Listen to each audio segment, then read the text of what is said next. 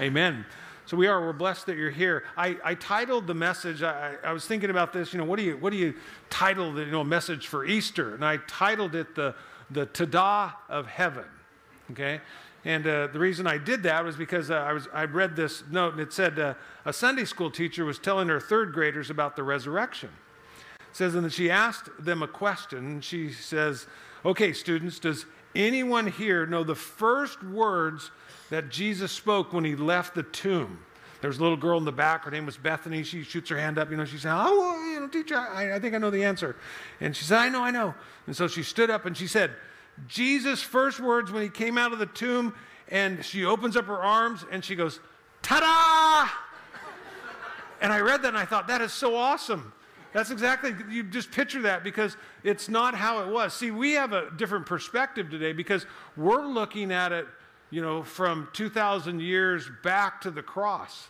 But it wasn't like that. And I wanted to spend some time this morning building this up in the sense that you would understand why Easter, it, it isn't a cliche around here that Easter changes everything. That it really is about the resurrection because the resurrection, there was this one moment in human history that changed all of human history. And it's not the cross, the cross led to it, but it's the resurrection. It's the resurrection which was the proof that the cross was valid, that everything that Jesus had promised to do on the cross, he fulfilled on the third day when he rose again from the dead. It's the resurrection that changes our life. And so as we look at this this morning, there's some things, like I said, that are important that we note. You have to go back if you were with us on Friday, that's why we couple the, the weekend together. It starts with Good Friday. It wasn't good for God, but very good for us. Because you, you think about what happened. You know, the, these women that'll, that will read about that will come to the tomb here on this Easter morning. See, they would go, if you go back a few days, Thursday night prior to Jesus' death, they went to bed looking forward to getting up in the morning and meeting with Jesus. If, if you followed along from Good Friday, there were six trials that took place. Jesus was arrested. They, there was trumped up charges that were brought against him. And in the morning, I mean, literally, he was crucified in the morning. See, we, we don't think of the timeline of this. And so when they arose, I mean, there was nothing that they could do. They couldn't stop what, what was being done to their Savior, to their Lord, to their Master, to the one that they had fallen in love with, the one that they had devoted their lives to. And so they go through this day and they're watching the same things that we read about, you know, in the crucifixion, and you see, you know, what a person would go through. See, the Romans at that time had put over 30,000 Jews to death. This wasn't something that was new. They'd seen it and they did it in the open. It was on the, the public highways and byways. It's Like we see, you know, if you drive down a freeway, you'll see there'll be billboards. It, crucifixion was a billboard of Rome in that day It was, hey, don't cross us because this is what will happen to you. This was the advertisement, you might say. And so here's Jesus hanging on that cross, and you've seen the pictures. He was nailed in his hands and his feet, and, and there was a little wooden little pedestal right below his feet. See, the Romans were, were great in torture. Not only did they use a cat o' nine tails, it would have been a, a, whip that was about 18 inches long with leather straps and metal and bone, and they had scourged him with that. You've seen the, the pictures if you've seen any of the movies depicting his life. It just ripped him open, where he was, as scripture says, was beyond recognition, that you wouldn't even have recognized him. It's not this beautiful portrait that we see, you know, paintings of, you know, that he's a, almost looks like a Southern California surfer, you know, to a certain degree with his long flowing hair and tan and, you know, blue eyes. And, you know, no, he, we would not even have recognized him. And so here they are going through this day, and their, their whole lives have been shattered. They, they, they have gone from being followers to unfollowers, from believers to being unbelievers. And so, if you're here today and you struggle with your belief, you're not alone. You're not alone in that unbelief, even for many who've walked with, with God. See, they walked with Him for about three and a half years. That was His earthly ministry. And they're watching him throughout the day. And part of the torture was, you know, as a person would try to, to breathe, because the way of crucifixion would kill you would be by asphyxiation that you would die, that you just couldn't get your breath any longer because you'd become so weakened from the beatings and from being crucified with those nails through your hands and your feet. So you would push down on that little pedestal and you'd have to push up, and that would be the only way that you could breathe. And scripture says that, you know, what happened was they came along at the end of the day and they broke their legs. And the reason they break their legs is because they needed them to hurry up and die. And so if they couldn't push down on that little piece of wood any longer, then they would just die right there. Well, Jesus, the Bible says, was already dead. Not a bone of his would be broken. How, how does someone prophesy about their own life, you know, and control the people who are putting you to death, you know, after you're dead? All these things. All these prophecies we're talking about in the Gospel of Matthew will only encourage you and strengthen you in your desire to trust and believe the word. You know, as we teach every week, is just to believe on the word of God, to trust it, and to obey it. Because it's for our benefit. It's for our good. It's for God's glory. And so here's these women that they come to the, the tomb there. And on Mark chapter 16, if you want to take a look there with me or follow along on the screen, it says, Now when the Sabbath was passed, it says Mary Magdalene, Mary the mother of James, and Salome brought spices that they might come and they anoint him. So you have to remember at this point, you had uh, um, this kind of a terrible thing. You got Jesus who's dead on the cross. And it says that there was a disciple who had worshiped him in secret, secret follower. Nicodemus, and Joseph of Arimathea comes along, a rich man, and they, they pay to have Jesus' body taken down. And they need to have it put in the grave before the Passover begins, before dark under Jewish law. And so they hurry up and they take his body. And so those that were there at the cross, they saw what had transpired. And so here's the women, they've seen that Jesus hasn't had a proper burial. They, they love him, they care for him, they, they, want, they want to do something. They want to do anything that they can do to demonstrate or to show their love. They're confused, they're bewildered. The one, like I said, whom they've loved was killed right in front of them. Like I said, nothing that they could plan for, nothing that they could prepare for. They watched, as you might say, hope die right before their very eyes. And they saw the Roman guard that would place a wax seal, the authority of Rome, on that tomb that nobody was to mess with. And if they did, they would be killed for it. There was actually a guard that was placed there. And so there was no way that these women were just going to waltz up to the, to the, you know, the tomb there and walk right in and anoint Jesus' body. But like I said, there, have you ever been in a, in a situation where you're just so in, in pain, maybe at the loss of someone in your own life, and you kind of just go numb? Or have you ever just been in pain through a broken relationship where you're just bewildered that you don't even see straight, you can't even think straight? And that could be a love relationship between two people. That could be a, a, a relationship between parent and child. It's just that thing where, in the sense, you've got your heart ripped out. Because that's what happened to these women. And it's important that you understand that because this was the first Easter. It didn't start like everybody wasn't at the tomb. They didn't come there, you know. It's like we're doing this, we go, He is what? Oh, that was good. He is what? Yeah, see, we get that. Okay, you, you think they were at the tomb that day going, 10, 9, eight. No, there's nothing in Scripture that even would hint that they were there, at, they had scattered. It says that, you know, Jesus had told Peter, he said, before a cock crows, he goes, You'll deny me three times. One of his closest followers. And then after his death, we read in John's gospel that Peter does what? After Jesus' crucifixion, Peter gets a few of the other disciples and they go back to the Sea of Galilee, which is up in the north, and he says, Let's go fishing. He's abandoned his faith. Maybe something's happened in your life where you've abandoned your faith. You don't want to admit it, but you know, maybe you're here today, but you're going, but I really don't have a faith at all. I just want you to know you're not alone. The people that were closest to Jesus had these moments, these lapses of, of faith, of, of unbelief, because they hadn't experienced the resurrection, the power of the resurrection that you and I can today. So they get busy, like I said, doing what they know what to do. So they talk amongst themselves. Like I said, they're confused. It says in verse 2, it says very early in the morning on the first day of the week. So now it's Sunday morning.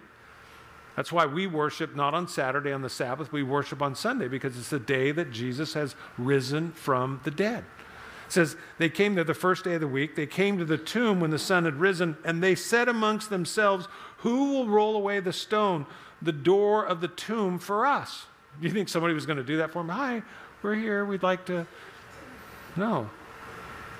It says, but when they looked up, it says they saw that the stone had been rolled away, for it was very large. Now, did they assume that a miracle had taken place? No. They assume somebody stole the body. That's their thought. They think somebody came and stole the body of their Lord. And they're now even, they've added insult, you might say, to what? To injury at that point. See, Pilate had given permission, obviously, for Jesus to be killed, and they thought somebody just came and they stole him away. That's what made sense to them. Did a resurrection make sense to them? No, not at all not to anyone who was associated with Jesus at all. None of the disciples, none of his followers were looking for the, the resurrection. They trembled, it says, and yet they were amazed. They were taken back by it. They were afraid, the Bible says, of the news. You, you don't find anything here about courage, about great faith, about, you know, you know you're going, no, they, they were struggling. They were struggling. Verse 5 goes on, it says, And entering the tomb, they saw a young man clothed in a white robe sitting on the right side, and they were what? Alarmed. They weren't excited, going, He is risen. No, they're going, they're alarmed. It says, But he said to them, Don't be alarmed. In other words, what? Don't be afraid. Don't be afraid. You seek Jesus of Nazareth, who was crucified. He is risen. He's not here. See the place where they laid him. It says, But go. Go do what? It says, Tell his disciples and, and Peter and again, if you've studied your Bible long and you go, why Peter? I just shared. Peter denied him three times. Does God know if today, if you're here, that you are denying him in, in your life? Absolutely. And what this passage would tell you is he's not your enemy. He's not against you. He's for you. He wants so much for you and I to come to know him. We hear it all the time. John 3:16 For God so loved the world that he gave his only begotten son that whosoever would believe in him would not perish but have everlasting life. Then he goes on and he says for he did not come into the world to condemn the world but that through him through Jesus the world might be saved. It's an invitation. It's an invitation for me and for you to come into relationship with God. See, if you go back in the Old Testament, you'll remember in the Garden of Eden, Adam and Eve, they sinned against God. They broke God's rules. They broke God's commandments. He told them not to eat of a particular fruit in the garden, every other thing they could eat and they could do, but not this one. And they believed a lie, like you and I believe lies all the time. Somebody says, that'll be okay. God doesn't really care. He's a gracious God. And, and the Bible says, in that day, God said, you'll surely die. They didn't die physically, you're here physically, but you might not be here spiritually. And that's more important. That's why Jesus said we must be born again, because see, one day all of our bodies are going to die and they're going to go into the grave. But your spirit's going to go immediately into heaven. Things that they're, you know, beyond hardly our comprehension. Our body will be resurrected one day, but our spirit goes immediately to the Lord, to be absent from the bodies, to be present with the Lord. And their spirit died that day. They were cut off from God that day. Jesus came to redeem us back to God, that we could have a relationship with Him, that we could sense Him, that we could know Him today, just like they knew Him then. See, they knew Him physically, we will know Him in the Spirit by faith, the Bible says. And one day we'll know Him actually when He comes for us. But it says, Go tell Peter that he's going before you into Galilee, and there you will see him as he said to you. So they were going to see Jesus again, not a ghost, a real person. It says, so they went out quickly. Read what it says, though. They, they were told to do what? Go tell the disciples. But it says, they fled from the tomb and they trembled and they were amazed. And it says, and they said nothing to who? Oh, they, they, they were right there with faith, right? No. And we can relate to that. When, you when your life is overcome by fear, by doubt, skepticism, we don't, we don't necessarily jump right out. It says, and they were afraid. It says, now, when he rose early on the first day of the week, he appeared first to Mary Magdalene. That always means so much when you read that and you study that. Who is Mary Magdalene? It tells us, says, whom he had cast out seven demons. He doesn't go to the governor, he doesn't go to the president, he goes, doesn't go to the Sanhedrin, he doesn't go to the chief priests or the scribes. He goes to a woman who was demon possessed. That's who he goes to what society might say is the lowest of the lows. That's who Jesus came for. See, we make ourselves oftentimes something that we're not, and yet here's Jesus going, Don't think that, you know, you got to clean up your act for me to love you. If you'll come to me, I'll clean up your act. That's, that's what he does, that's what he majors in. You know, a lot of people go, I'll come to church, I just need to work on a few things first. And then when I get that, you go, You'll never come. You'll never come because you go, We'll never get it cleaned up. We can't clean up ourselves. If we could, we would. The Bible says, For all have sinned and fall short of the glory of God. There's only one who's able to make us right before God, and that's the precious blood of Jesus Christ that he shed on Calvary's cross that we accept by faith. It says, So then she, she, Mary Magdalene, she went and told those who had been with him. It says, As they mourned and wept, okay?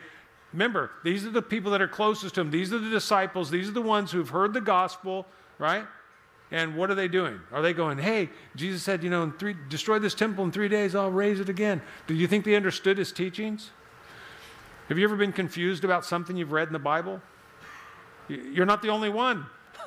They walked with Jesus, and they're going, and they're all constantly doing this. What did he say? What, what did he mean by that? Was he talking to me? Was he talking to you? You know, one of my favorite pastors, he gave the solution. When you read the Bible, Whenever you read the Bible and it has a bad guy in the story, you're the bad guy. it just makes it really easy. You know, if you start reading the Bible, hey, I'm the good guy, they're the bad. No, you're reading it wrong. You know, no, there's none righteous, no, not one. God came to save sinners, Paul would say, and he goes, I'm chief. He goes, You could be second, you know, but I, I'm number one. But look at there in verse 10. It says, All the followers of Jesus were mourning his death. They were just weeping. Verse 11 goes on, it says, And their words seemed to them like idle tales. They're telling them the story of the gospel. And what happens with it? It says, it says they, they seemed to them like they were telling them a fairy tale. It says, They did not believe them. And they're all huddled in this upper room, if you remember. They go back to the upper room where they had enjoyed the Last Supper with Jesus, and it says they're huddled there in the fear of the Jews. They're, they're scared to death that the Jews are going to do what? That they're going to call for their arrest. They're going to do exactly to Jesus' followers that they had done to Jesus. That's what's filling their heart and mind. They're afraid to die. If you're here today and you're going, I'm afraid to die too, you go, you're not alone. It's permeating their, their lives. They are scared to death. I mean, what I love about studying the Bible because it doesn't gloss over, it doesn't make the, the people in the Bible look better than they are. It doesn't make us, you know, that we have to become something that we're not.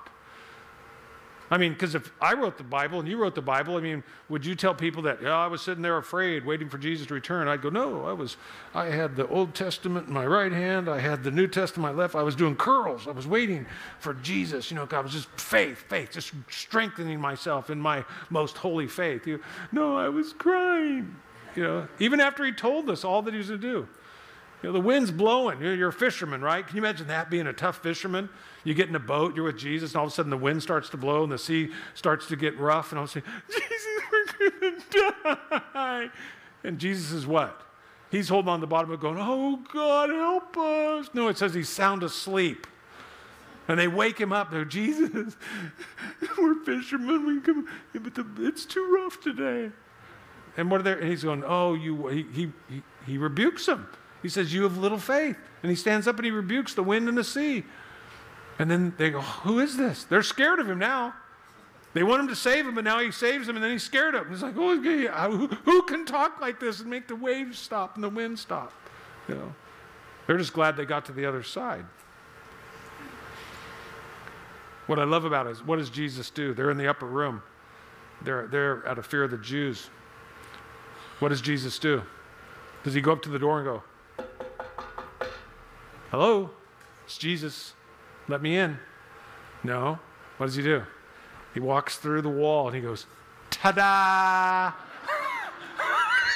it's like, I mean, you got to, I mean, this is so awesome, you know? I mean, and they're just like, and then he eats with them to show the what? He's not a ghost. He's like, hey, just give me some fish.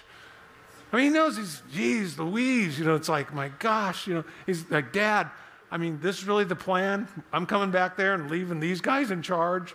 I mean, are you sure there's not a plan B? Why don't we just come back now? Take them all, you know. Verse 12, it says, But Peter arose and ran to the tomb. I love this. You know, you read other gospels, he's racing John, right? to get there first. Peter gets there, you know, John gets there, and Peter can't stop, you know.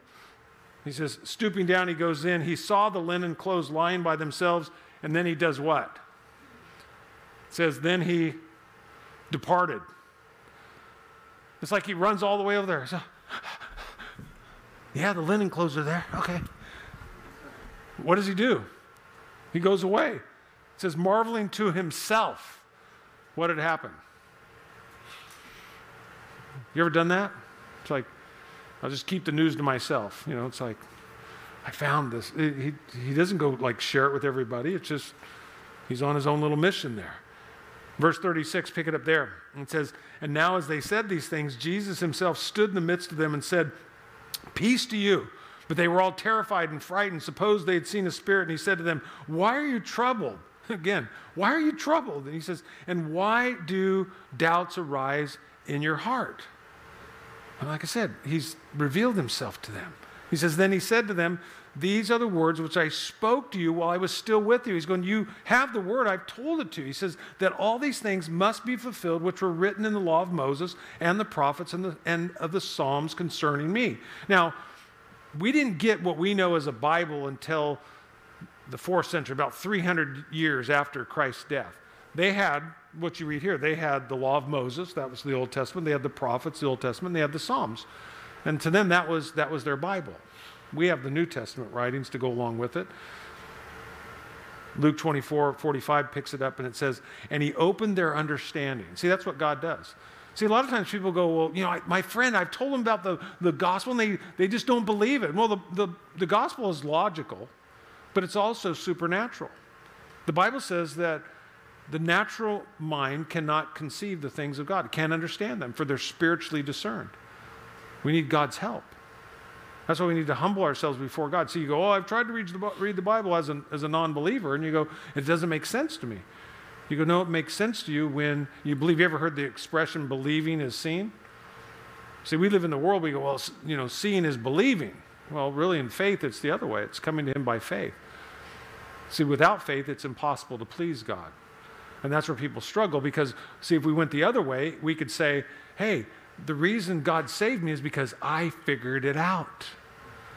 It would be all on us. But our salvation is a work of God, it's not a work of man. So we come to God on His terms. He said, I am the way, I am the truth, I am the life. No man comes to the Father except by or through me. Yeah, He's the door. It says, And he opened their understanding that they might comprehend the scriptures. And he said to them, Thus it is written, and thus it was necessary for Christ to suffer and to rise from the dead on the third day, and that repentance and remission of sins should be preached in his name to all nations beginning at Jerusalem. So the message of the gospel was turn from your way. Turn from your way of thinking and doing things and turn to God. Turn your heart and your life over to God. That's what it is to be saved. It isn't just coming on our terms, oh, I believe in God and there's no action to support it. No, it's a change of heart. Repentance, by definition, is a change of heart, a change of mind, and a change of will. It's a complete volitional change in our life. Verse 48 goes on and says, And you are witnesses of these things. Behold, I send the promise of my Father upon you. He's talking about the Holy Spirit. He says, But tarry in the city of Jerusalem till you are endued with power from on high.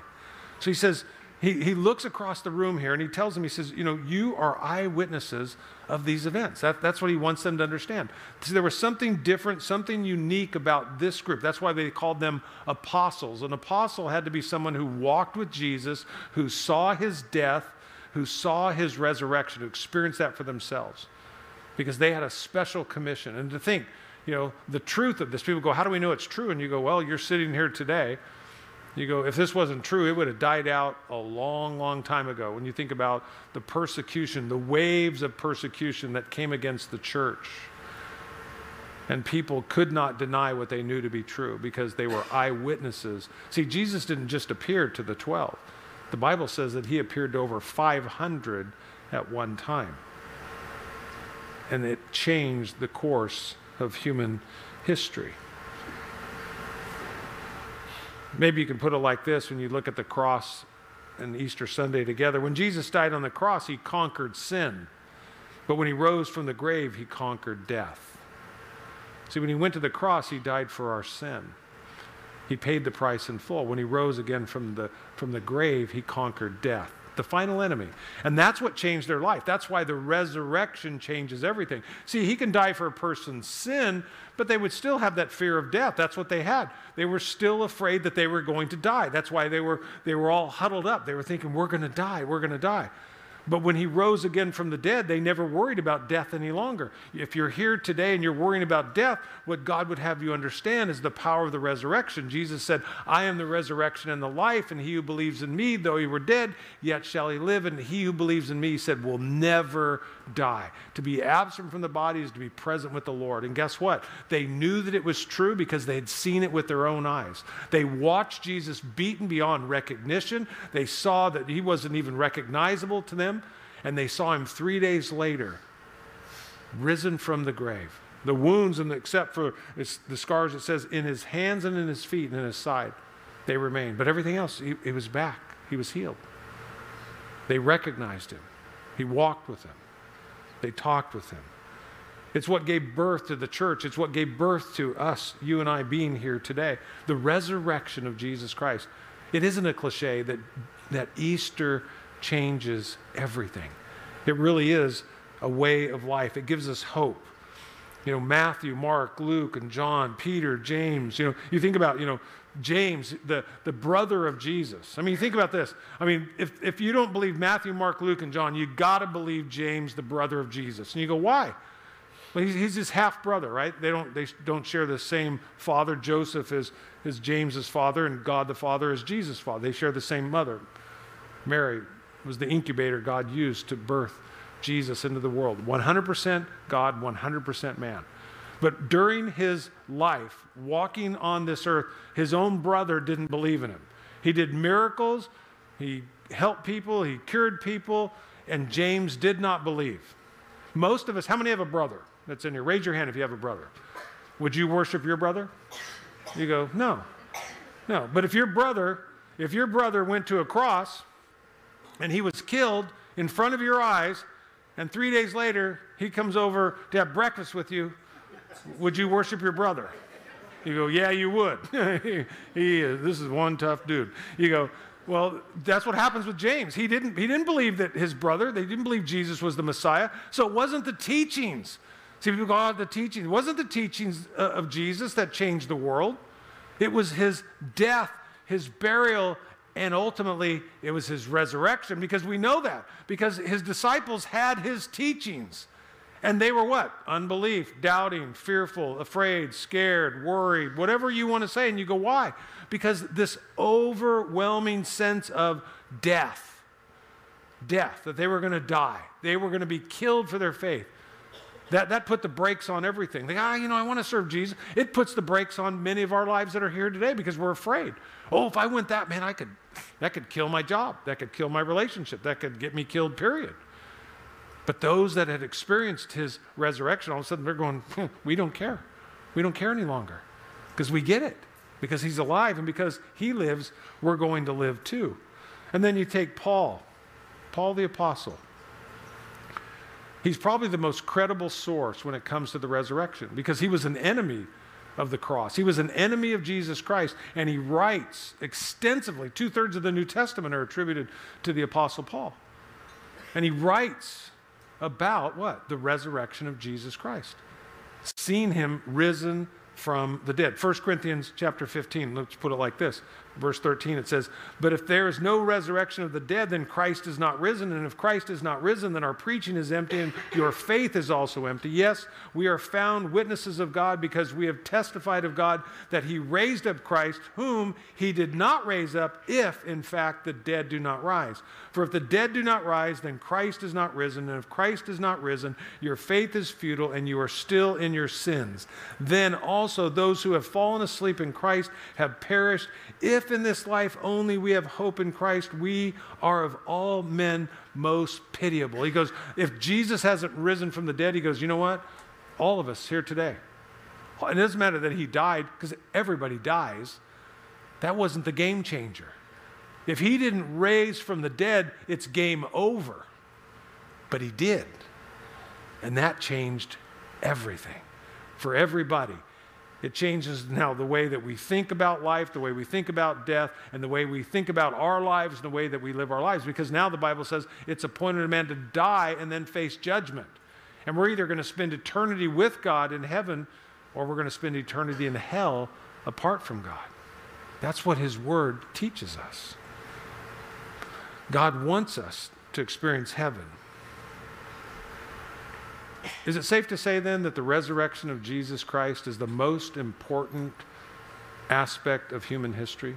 It's the most important moment in human history. Nothing even comes close to this event. I love what you know one pastor said. He goes, you know, you think about maybe you can relate to this today.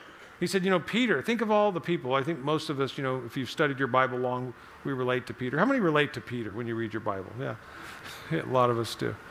He said, Peter believed, right? He, Peter followed Jesus, he believed, and then he doubted and he unbelieved. So he goes from being a believer to an unbeliever, and then he moves from being a believer to an unbeliever to denying Jesus, ultimately to coming back to being a believer, and then he, you know, re-believes. So it goes like this. He unbelieved, he denied he ever believed. Remember when the little girl confronts him? Then he denies that he ever believed, and then he ultimately comes back to faith and he re-believes.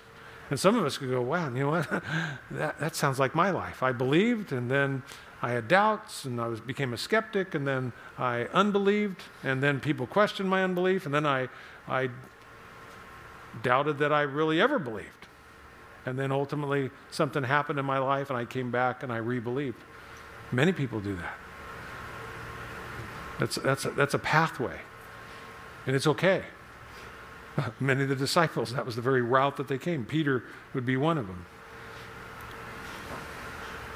And what would happen in Peter's life? Tremendous boldness. Like I said, that he ends up dying in Rome under Nero Caesar. And he's so bold in his faith.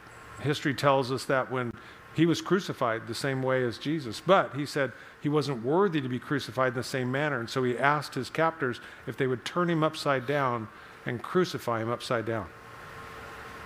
This is the same Peter that was going, you know, I've never, I've never met the man, to saying, you know what, I'm not worthy to die the same way as could you at least turn me upside down? Wow. What happened? Resurrection power experiencing the resurrection for himself. You know, it's baseball season. What I love about this is the grace of God. We know from Scripture, Peter struck out three times, right? He was out. What did Jesus do? Gave Peter a new bat. That's the grace of God. Maybe you're here today and you're going, you know, Pastor Mike, I can't tell you how many times I've struck out. Well, I can tell you this. The Bible says that we're called to forgive 70 times 7 490 times in the same day for the same offense. And that doesn't even compare to the grace and the forgiveness of God. And I just want you to know if you're here today and you need the forgiveness of God, that's what the resurrection of Jesus Christ guarantees. The cross is where he paid for the penalty of my sin and your sin. The empty tomb is the proof that we have eternal life. Death was conquered in that empty grave. And it's why we celebrate Easter for the church each and every Sunday.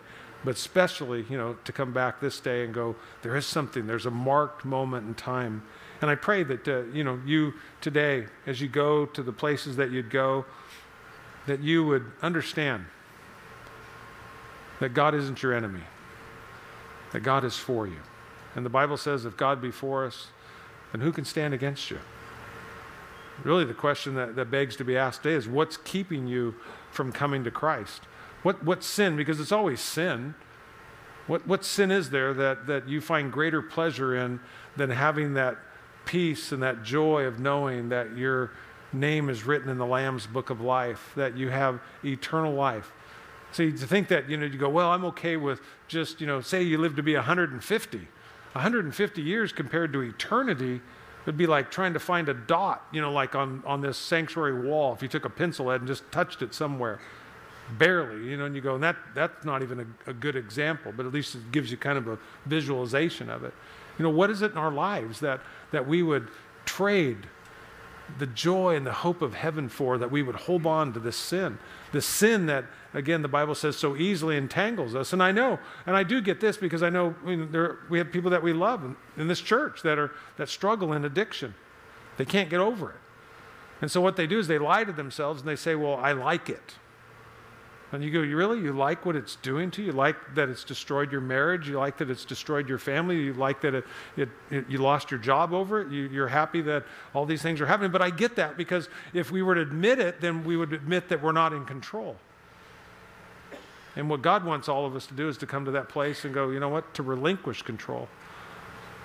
We, th- we think we're good at controlling our lives, but in reality, we're not because then we look for some placebo, something to fill that void. You know, it's been well said that there's a God shaped void in all of our hearts that only Jesus can fill.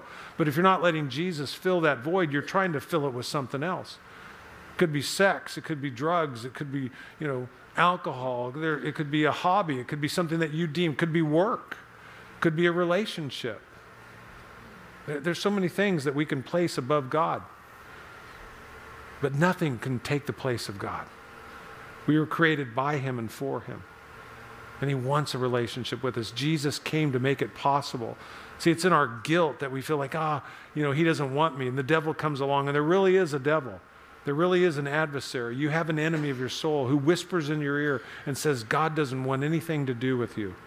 And that's a lie from the pit of hell.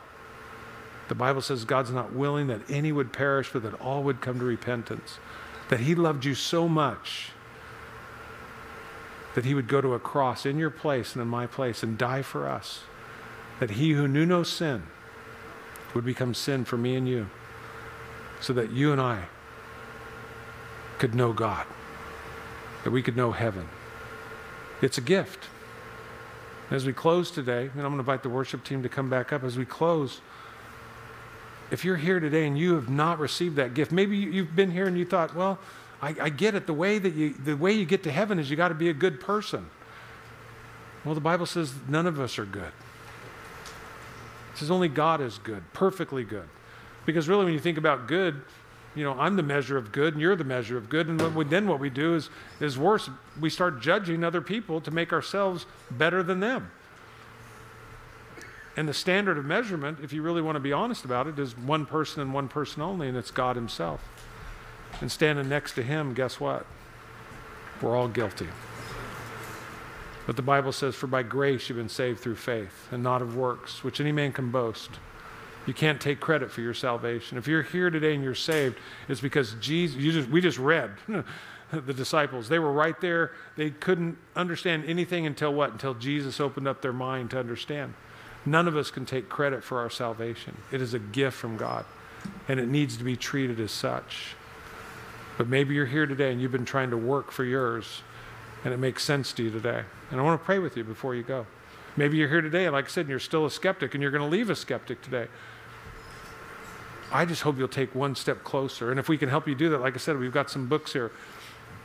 The Case for Easter, that you would examine, that you would examine further what Jesus accomplished by not just his death on the cross, but by his resurrection.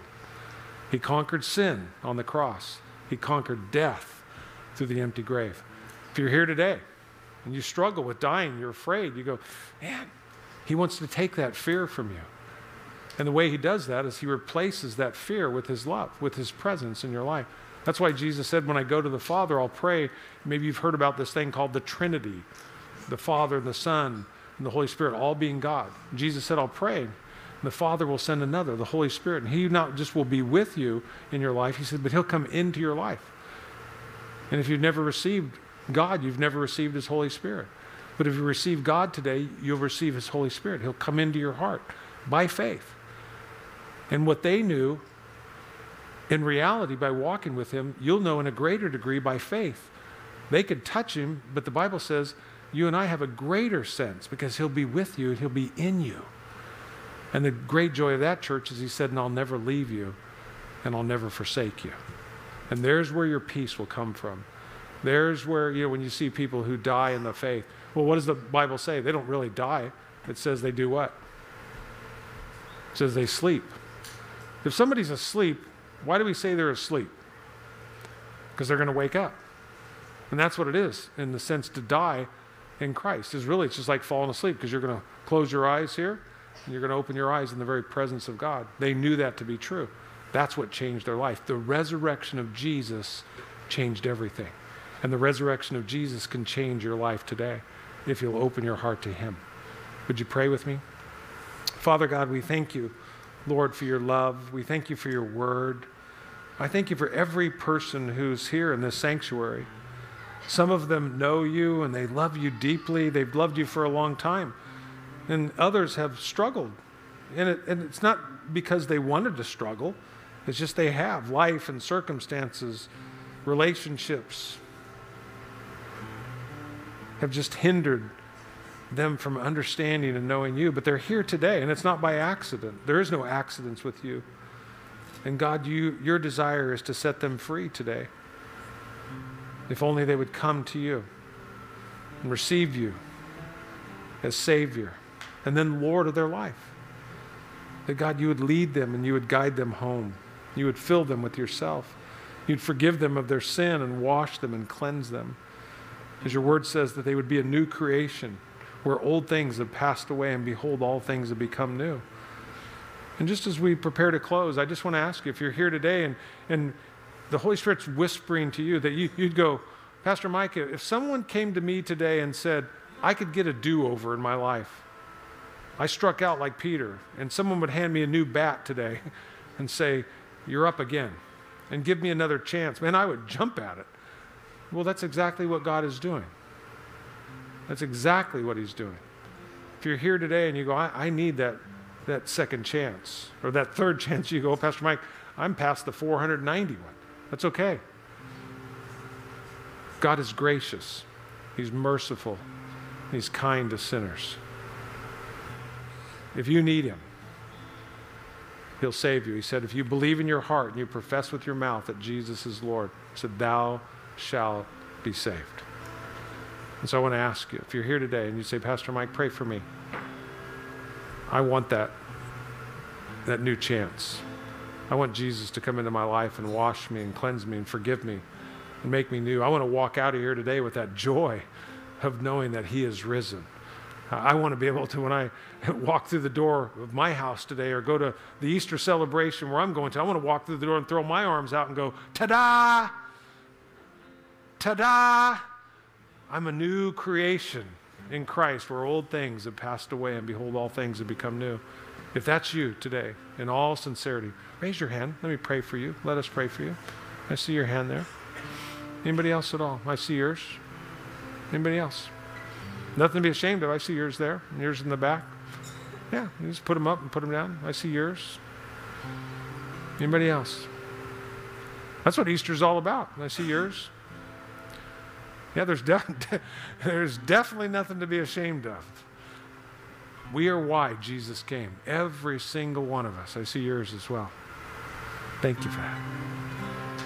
Yeah. God is so good. So good. Father, thank you for these today. Thank you for Easter and what it means to us that our sins are forgiven and that death has been conquered. And because of that, we can enjoy this life to the fullest. You said that you've come that we might have life and life to the fullest. We can walk out of here today knowing our sins are forgiven. We can gather with family and friends and, Lord, rejoice, God. Celebrate and be happy, be at peace because you're alive. And we've placed our hope and our trust in you.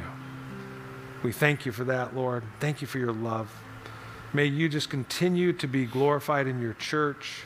May you just bless our celebrations as we gather with family and friends today. May we just enjoy the time that we have because Jesus is Lord. We pray these things today in the wonderful name of Jesus. And we all agreed saying amen. Amen.